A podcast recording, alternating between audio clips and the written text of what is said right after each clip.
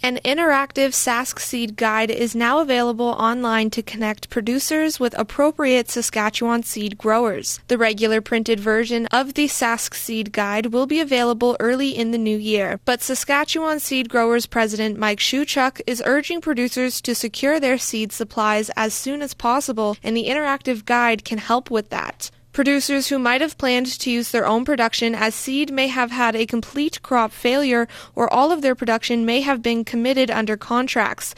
Therefore, the demand for seed is expected to be greater than normal. Meanwhile, seed growers will have to decide how much of their certified seed production to hold for sale as seed and how much to sell into the commodity market. Many commodity prices are at or near record highs, and there's no guarantee prices won't decline by spring. Like other farmers, seed growers have to make marketing decisions aimed at maximizing returns. Available from the Saskatchewan Seed Growers Association website at www.saskseed.ca. Producers can enter the crop variety they are looking for, and all of the Saskatchewan seed growers with that variety are listed along with their contact information. In the future, the guide will also feature a map pinpointing all of the growers' locations. The interactive Sask Seed Guide project was funded in part by the Canadian Agricultural Partnership, a five year federal, provincial, territorial initiative. After a hefty fall shower last week, crops that were harvested earlier this year are showing signs of regrowth. That means farmers could use that regrowth to stretch out their grazing time, saving money from having to provide feed. Livestock and feed extension specialist Catherine Lang details one of the most popular plants for that extra feed.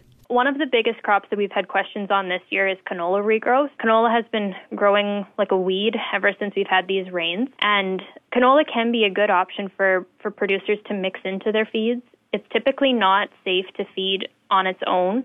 Lang says to carefully consider any chemicals that may be left over from spraying.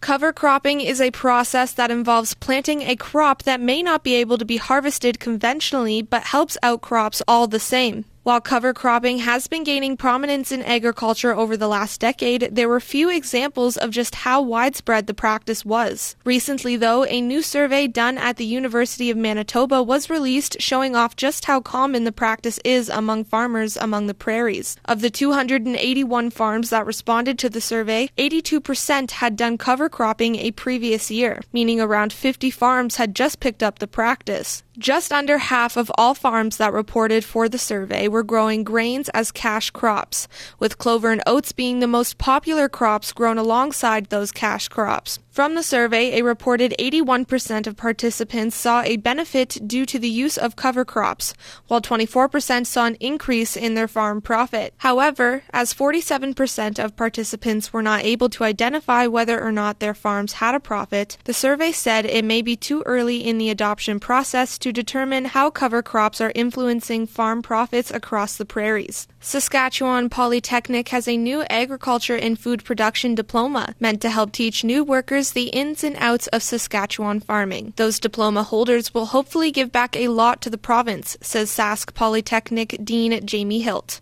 Certainly, our, our hope is that you know as we bring students into the program on the Moose Jaw campus, that they'll return back to their home communities, or if they're you know students coming in from you know different areas of the country, that they'll, they'll certainly stay in Saskatchewan. The diploma will be in Moose Jaw with first classes beginning in the fall of 2022. For Golden West Radio, I'm Catherine Ludwig.